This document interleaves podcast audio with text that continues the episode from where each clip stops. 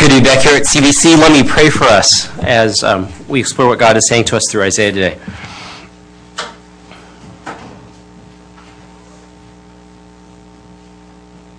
Lord, it's true that we need you, um, and we recognize so much in the rest of our life is designed so that we don't have to pay attention to that need. Um, whether it's through education or a job, um, whether it's uh, good financial savings or a safety net of friends, family, um, and society.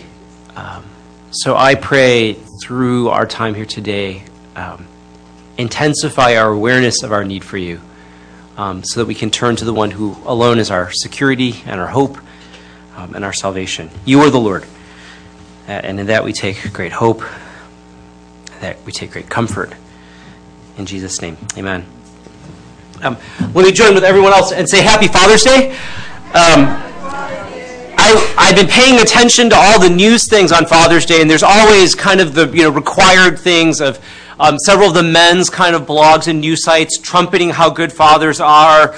The um, blogs that always talk about how bad their fathers are and how they're trying to work through that. The one that really caught my eye this year, though, I think it was on CNN, but it could have been a different one. I didn't, I didn't print it out like I, I was thinking about it. They talked about how much more difficult being a father is now than it was 50 years ago. Now, some of it's because society has changed, right? And so some of it's because um, uh, more women are primary wage earners in the house than ever before. Uh, in married families, nearly 30% of all women are the primary wage earners, the larger wage earners. And as a man, let me just say, praise God for that. I mean, that's a good thing, but it means for a lot of men who sought their identity, and I'm the provider, I'm bringing home the bacon, all of a sudden that role has been diminished. And if you're actually married and a dual married couple, uh, both of your both the husband and the wife are working, which is very typical, especially in this area of the world, then you realize you're just contributing and your family isn't totally dependent on you, just partially dependent on you. So the article talked about how um, 50 years ago it was sufficient to just bring home the bacon. You could be distant but a provider and you felt like you were doing a great job. And now, now that you aren't critical in that role or even necessary in some cases in that role, men are having to do this really complicated thing of now I have to be emotionally present and I need to be a moral provider for my family and I actually have to be fully engaged in what they're doing. Now, the women, of course, are all laughing at the struggle men. They're like, that's always been the case for moms, whether you work outside the house or not.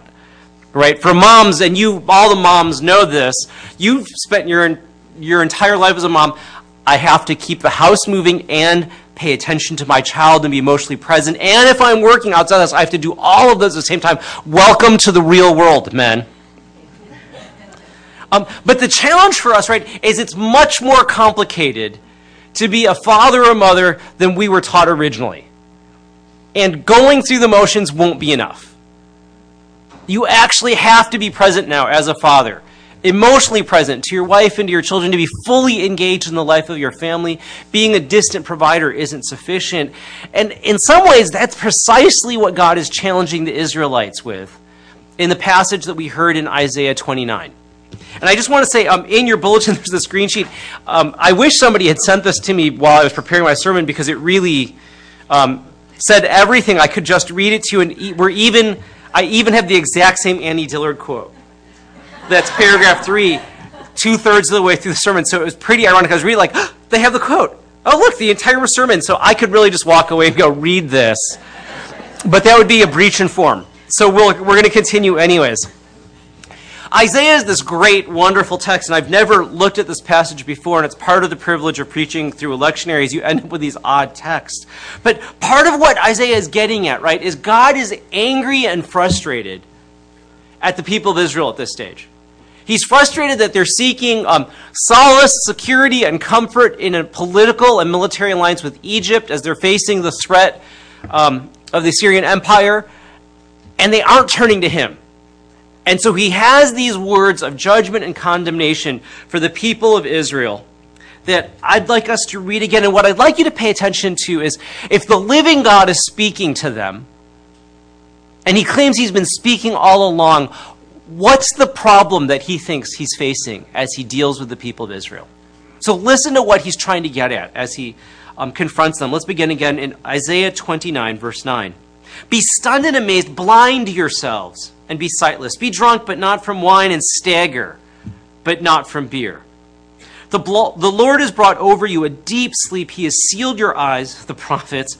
He's covered your heads, the seers. For you, this whole vision is nothing but words sealed in a scroll. And if you give the scroll to someone who can read and say, Read this, please, they will answer, I can't, it's sealed. Or if you give the scroll to someone who cannot read and say, Read this, please, they'll answer, I don't know how to read.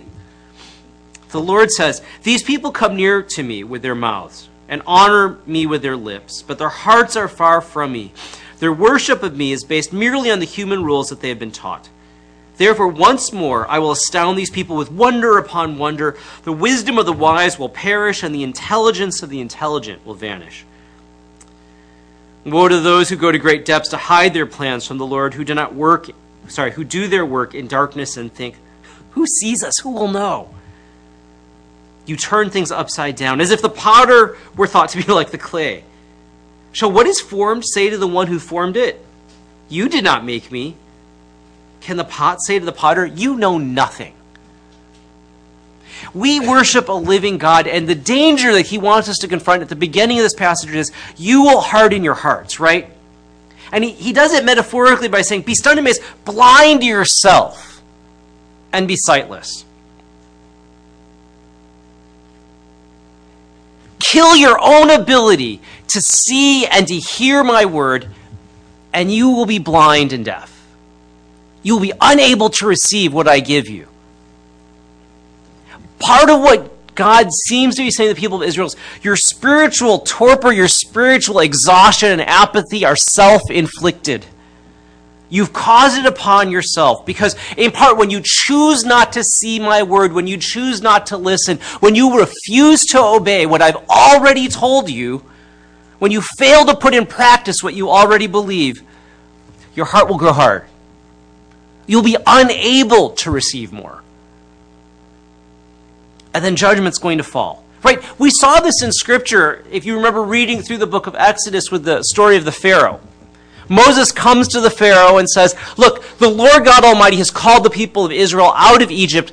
Allow them to leave. And it says the Pharaoh hardened his heart and refused to respond. And then every time after that, what you hear is the Lord hardened the Pharaoh's heart. Now, people are often disturbed. Is it really fair for the Lord to judge the people of Egypt and the Pharaoh if the Lord kept hardening their heart? Right? I mean, that seems a little, that's like one of those terrible catch 22s that you end up with. Like the Lord made you not respond, so now he's angry at you for not responding. Right? It's a terrible dysfunctional relationship. But prior to that, it's the Pharaoh hardened his heart. He refused to hear the word of the Lord through Moses. And he said, I reject that. I'm not going to listen. So the Lord says, Fine, you're beginning to walk down a path. And I'm going to allow you to keep walking. The further you walk from me, the fainter my voice will be. And the fainter my voice is to you, the less you are likely to respond, and the more you will ignore it, and therefore you will keep walking until one point you will get what you want. I will be silent. Philip Yancey talks about this in his book, um, What's So Amazing About Grace, right? How far does God's grace go? And he was sitting with a good friend of his um, who confessed to Philip in the midst of a conversation, I'm really planning to have an affair.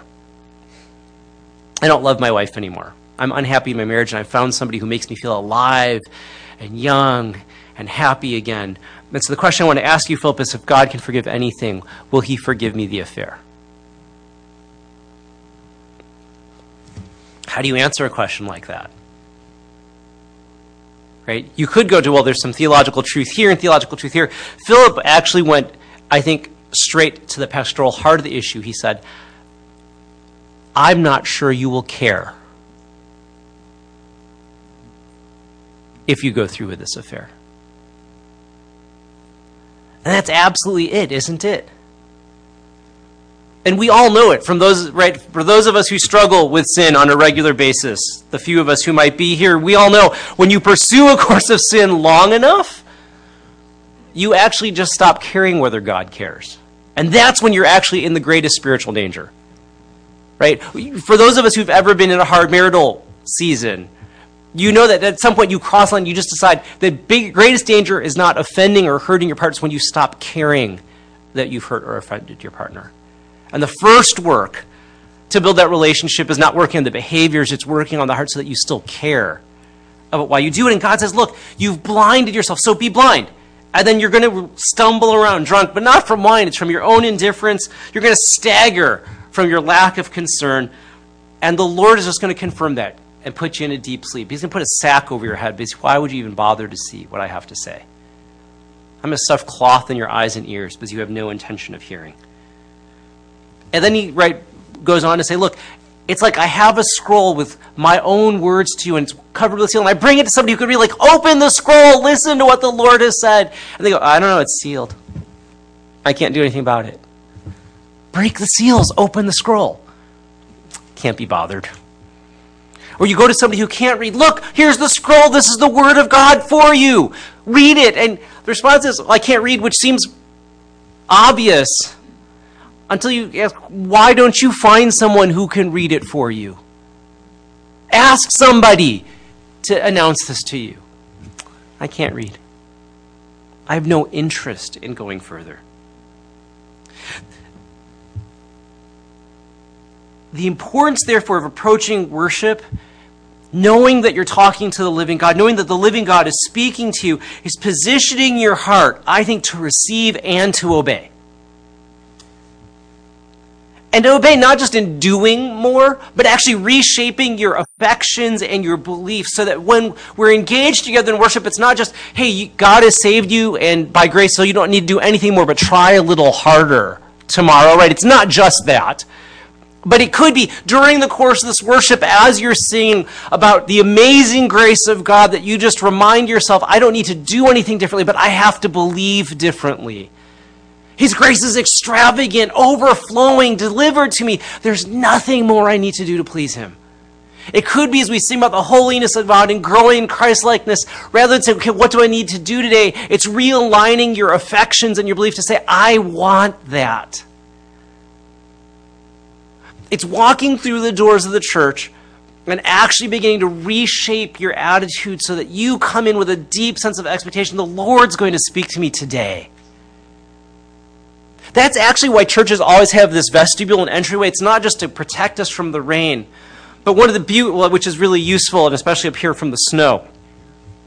But it's actually from the moment you walk in, the entire environment is trying to communicate to you. You are walking into a place where the Lord intends to speak to you, right? So as you walk in the main doors, which, right, the, the beautiful new vestibule, on your left, there's um, this kind of display. Um, with a cross and some other things. And it's designed to begin to remind you you are walking into the Lord's presence here in a special way. Prepare your hearts, right? It's one of the way, reasons that you all have gone to great lengths to actually make beauty as you walk in, because there's something about the reality of beauty that makes you think there's something greater and bigger than the day to day concerns I'm facing right now. It's drawing up your eyes out of yourself and beginning to connect you with the transcendent right? It's one of the reasons that we love for people to come a little earlier and talk to one another so that you engage in community. And even if your own faith is beginning to falter, you think, that person, they're still doing well with the Lord. And it reminds me of why I want to continue. It's why we worship in a multi generational setting here, right? It's one of the things I love about this community is that you have everybody from 11 to um, distinguished because I know what I need in my mid 40s is to look at distinguished and go, every time I see them when they open the Word of God, they still expect God to speak. So 10 years, 20 years, 30 years, I don't think anybody here is 40 years older than me, but maybe I want to go like that. Right? All of those things here at church are designed to awaken in us a posture of beginning to receive.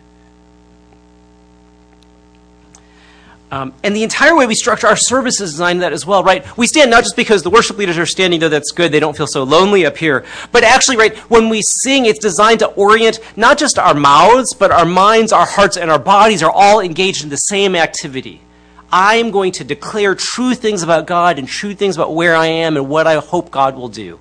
And so it's not just I can say it, while I'm sitting, but I'm now going to sing it, which requires my emotions and heart to get engaged. My lungs and my body are now standing before the Lord and proclaiming that this is true. It's why in more expressive congregations, right, they're holding up their hands or they're holding their hands out because they desire to receive, and they're just trying to align everything just to try to get their hearts in that right place. You intend to say something to me, and I intend to respond, Lord. We worship a living God. And so the first danger you have to worry about is you can't harden. Please don't harden your hearts. He intends to make himself known. We worship a living God. The problem, of course, is you can go through all these things here at worship. You can come, you can sing, you can pray, you can, um, if you were in a liturgical church, recite the things that are being told that you're supposed to recite, and you can still go through the motions. You can still perform in the wrong way. Now, I know this is super true because I, during worship services, am supremely distracted. Um, I mean, part of it, of course, is when you're speaking in your head, even while you're singing and people are praying, you're writing through your sermon notes, desperately hoping you'll be coherent in a couple of minutes. And um, if you look at my notes, I'm usually scribbling down things as new things come to me, or like, oh, that would be clearer. Um, but even when I'm not preaching, right, um, I'm an English major, so I'm super distracted by song lyrics. Like, just one wrong image sends me on um, paths and trails that are super unhelpful. Uh, amusing, I think, but super unhelpful. There was there's this one song lyric that thankfully isn't popular anymore, but the last line was something like, "And we will dance upon injustice," right? When the Lord comes, and all I can think of every time I've sung that song is like, "Quick, you rumba on the racism, you polka on the poverty, you foxtrot on famine. Let's go, everybody, dance on injustice." And well, you can see why worship is really an exercise of the will for me. But what, what God seems to be saying to the people of Isaiah is you can go through all the motions and still obey in the wrong way, right? The Lord says, Look, the people come to me with their mouths and honor me with their lips, but their hearts are far from me.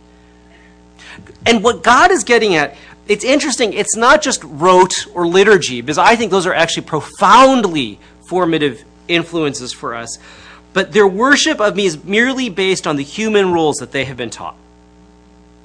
God condemns them for singing the words they've chosen, praying the prayers that they always pray, and just going through the motions. And what he's saying, look, you could totally obey the structures without being present. This is why Christians talk in dreary, monotonous ways, which kind of bad for a uh, say, no, but why we talk drearily and monotonously and continuously about why this is a relationship and not just a religion. Right? It's Father's Day, so I'll apologize for all of the relationship kind of analogies, but it's there. Um, we've all been in relationships with people who did the right things, but their heart isn't in it at that moment. And you know how hollow it feels when that happens. Right? It's the romantic gesture that you know they're doing just because they have to make the romantic gesture at that moment. And it's almost worse that they did it because they're just spoiling what should have been a beautiful moment for you. Right? It's the spouse, guilty, who, while you're talking, you can tell mentally is not there because they're looking at their um, smartphone or they're clearly rehearsing things at work, and you just think, we're having a conversation, but only sort of. Right? For me, as a father, the biggest challenge is I'm playing with my kids but whenever they're distracted, I'm pulling out my iPhone so I can hack away a couple more emails so I can be more free for them later. But and my kids can totally tell I'm not there. Right? I was just playing with my older daughter yesterday, and um, we were playing in the park, and she wanted to be the doctor and the patient. And every time she'd wander away to go check if the waiting room was available or something, I quickly, you know, was answering an email. And after about five minutes, she just lost interest in the game, but she knew I was not present. If that's true for us, how much more so God? Who actually knows if we're present? Who knows if we're just singing the words on the glowing screen and engaging in high scale karaoke? Or um, whether our hearts, minds, and souls are aligned and we're just thinking, not only am I singing at the glowing screen, but those words are truer than any other words I know at that moment. How do we become fully present in what we're doing? It strikes me um, how frequently in worship that's difficult to do. Right? I, I, professionally, it's hard for me to do. As an English major, it's hard for me to. When I have kids in the worship service, right? Ninety percent of my brain is please. I'm just tracking them. Are they running around? Are they noisy? Are they hungry? Do I need to feed them things? My ability to be focused on what I'm doing here at worship um, is really shattered. And I suspect a lot of us walk in that way. If it's not the kids or the job, um, it's all the burdens you walk in with as you start a Sunday worship. And let's just acknowledge that to be true. It struck me while we were singing today, because I was trying to pay attention, lest I convict myself in this talk while I give it. Um, on two of the different songs we sang, they talked about what it would mean that we would be worshiping for 10,000 years and more, right? Uh, both with the Amazing Grace redo and then um, the 10,000 years. Um, and it struck me that what we're doing here at worship is really practice. We're engaging in the discipline now of what it would mean to be fully present to God's presence. I, I don't think we're going to be trapped in a church service for 10,000 years or more. Praise God, right? I mean, that I, no matter how good the worship song, at some point you just think we've done this a million times, literally. It's, um, but I think part of worship is doing is how do we become so aware of the Lord's presence that when we talk, when we breathe, when we sing, um, it's as if we're speaking to Him. And I think the fact that we're practicing now is designed to give us some grace. Right? When you practice something new, learning to play the piano, um, doing something athletic, I've been told, um, lear- my daughter's learning to write. I, I, was maybe the best example. I was teaching Madeline how to play checkers. Um, I bought her a little checkerboard as a gift after this last trial. She gets so frustrated when she, it's clear she's going to lose, and she's going to lose a lot, but she's playing against me. Um, and I'm older than her right now, and she can't think two steps ahead, right? She just thinks of the next step. So I have to go, what will Papa do if you do that? Take my piece? Yes. Right? But I bought her the game in part to try to teach her to think more than one step ahead, uh, because I think it's a good life skill. She has to gut through the losses in order to learn to play. I think for us, if you're distracted at worship, it's okay accept the grace of God. This is practice. Of course, you're distracted.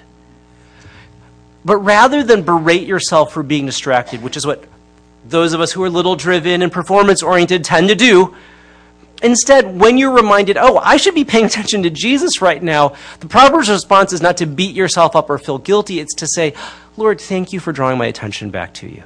Right? It's what we've all learned to do at prayer or Bible study. When you're distracted, don't beat yourself up over the distractions. You're busy people. You're distracted.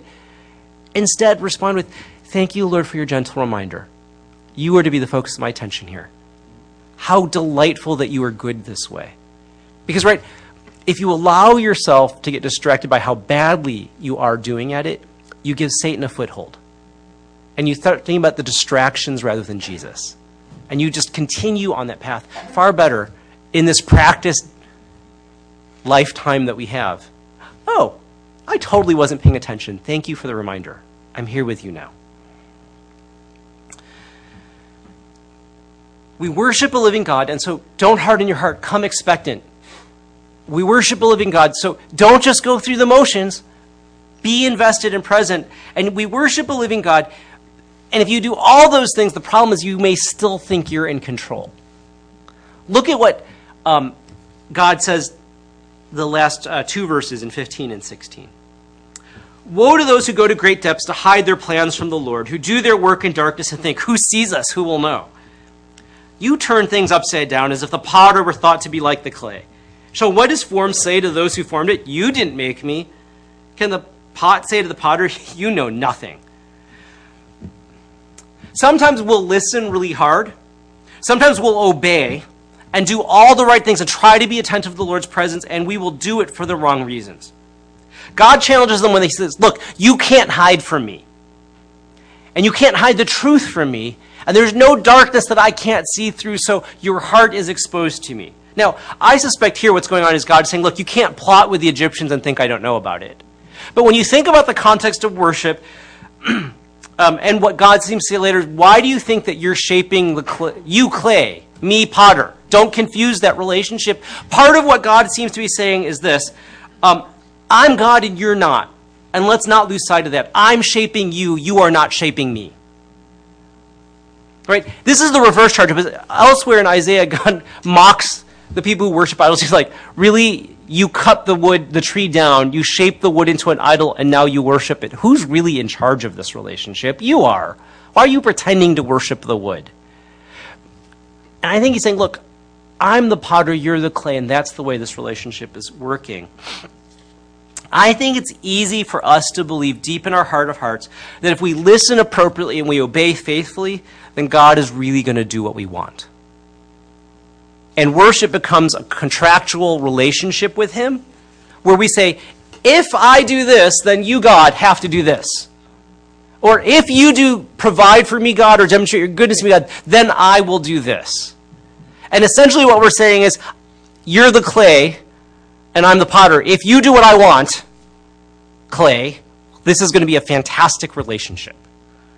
I'm thinking a lot about this, in part because um, Madeline, my oldest, um, will be five in September, um, went in for relatively minor surgery on Friday. Um, uh, probably because of bad parenting. Um, she had terrible cavities in her back teeth, um, and the cavity was really close to a nerve, so the dentist said finally, we need to do a root canal on both of the back teeth. Um, and because she's young and probably wouldn't sit through two rounds, he said the best thing to do is do general anesthesia. We're going to put her out, so we need to take her to the hospital, and we'll just cap her teeth. Her back teeth are like brilliantly shiny silver. Um, we were joking like we should like put diamonds and make it into a totally bling thing, And her mouth. But you can imagine, right, as a parent, your four and a half year old child going in for under general anesthesia. My wife's a doctor, so she's thinking of every terrible incident that she knows of, of complications from general anesthesia. And I'm enough in that world to know them all as well. And while my daughter is in surgery, I have to be at home with my youngest one to make sure that somebody's with her. And all I want to do, right, is plead with God and I want to bargain with Him. If you, God, preserve my child's life and she emerges unscathed, then I will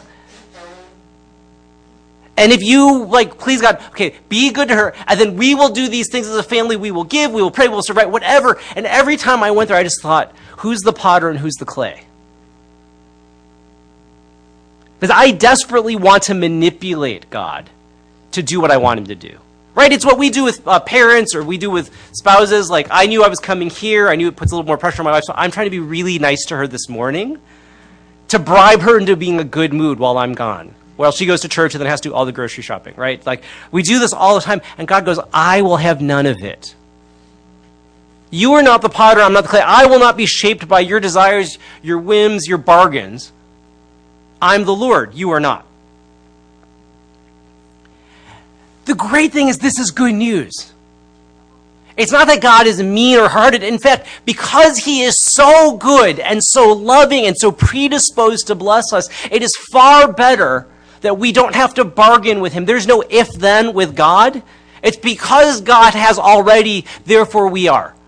Right? Because God has already demonstrated his love on the cross, we don't need to worry about being forgiven. Because he's already said, I accept you unconditionally. There's nothing more we need to do. We don't have to create some grand contractual bargain with God where we go, if I sacrifice enough, you'll do this one nice thing for me, right?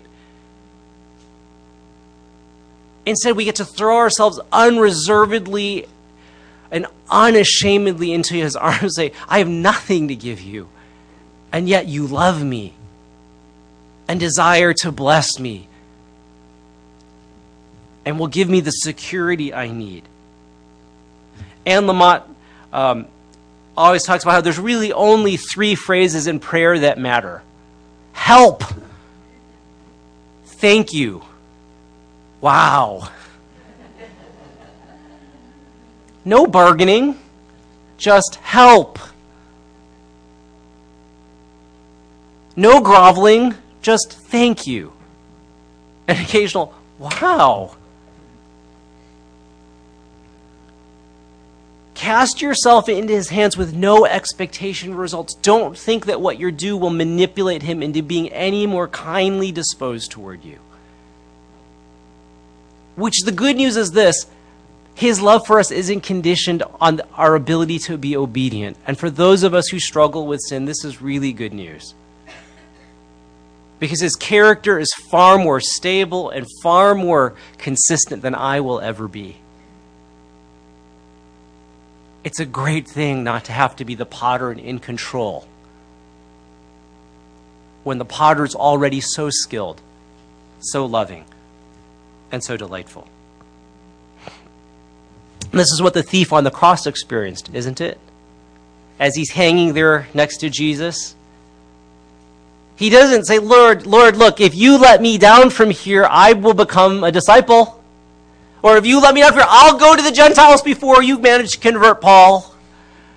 Or I will talk to the Sanhedrin myself and convince them, right? All he says is, remember me when you come into your kingdom. I have nothing left to give you. There's nothing left to offer. And what Jesus does is amazing. He doesn't go, kind of late, don't you think? or a little snarky, like, oh, it's come to that, has it? or, I guess. Jesus' words to him are, Today you will be with me in paradise. Nothing more you can do. Nothing you have to do. There's no bargain we have to reach. Just stretch out your heart, and I will say yes. This is where I was going to quote the Annie Dillard quote that's here in the green sheet, but I'll just let you read it on yourselves. You are in the presence of the living God. The world could blow up in a second if he were to actually reveal his majesty here. So pay attention. Focus your attitude. Be receptive to change. And then don't think for a minute that what we're doing here actually is going to change God's mind. In fact, it's largely designed so that our minds and heart would be changed by God's presence. Now, lest this all seem really um, firm, and I'll end with this consider the invitation that God is making, which drives these weird set of demands. Right? Listen to the Lord and be responsive to Him, or else you will go blind. The invitation really is, but be fully expectant that I'm going to speak to you. Have no doubt that I have I intend to say something. Every time you open your Bible, my voice is going to be there. Every time we gather as a community, my spirit will be noticed and will be moving. So don't harden your hearts because really I'm speaking. That's the invitation that drives the don't do this. It's the positive, I fully intend to make say something to you. Why should we be attentive?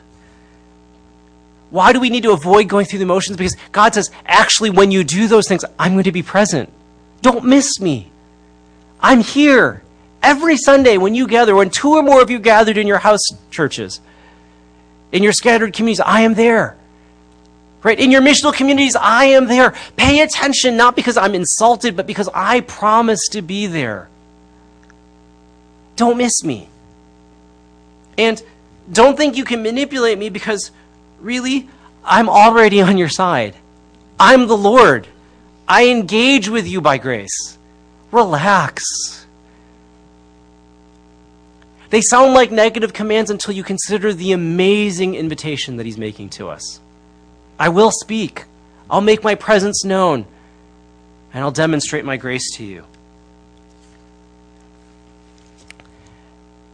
There's always more expected in a relationship than we're originally led to believe. Fathers are experiencing this massive transformation of what it means to be a father from just economic provider and um, arbiter of discipline into a fully functioning member of a community that we call family. Leading not just with economic might, but actually morally and emotionally engaging in this family, partnering well with a spouse. And God seems to be saying the same thing. It's much more complicated than many people would like religion to believe. You can't just listen and not be willing to be changed. You can't just go through the motions and not pay attention. You can't just do the right things and expect it to go all just to go well. But I promise to speak. I promise to show up. And I promise to do good in your presence. And in the end, it's a far richer experience that he invites us to. Let me pray for us.